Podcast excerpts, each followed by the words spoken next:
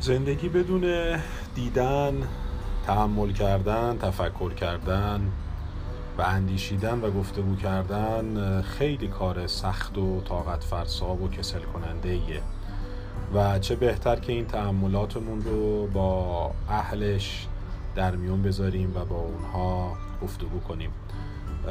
من این پادکست زاهد خلوت نشین رو برای همین درست کردم و امیدوارم که نتیجه بخش باشه.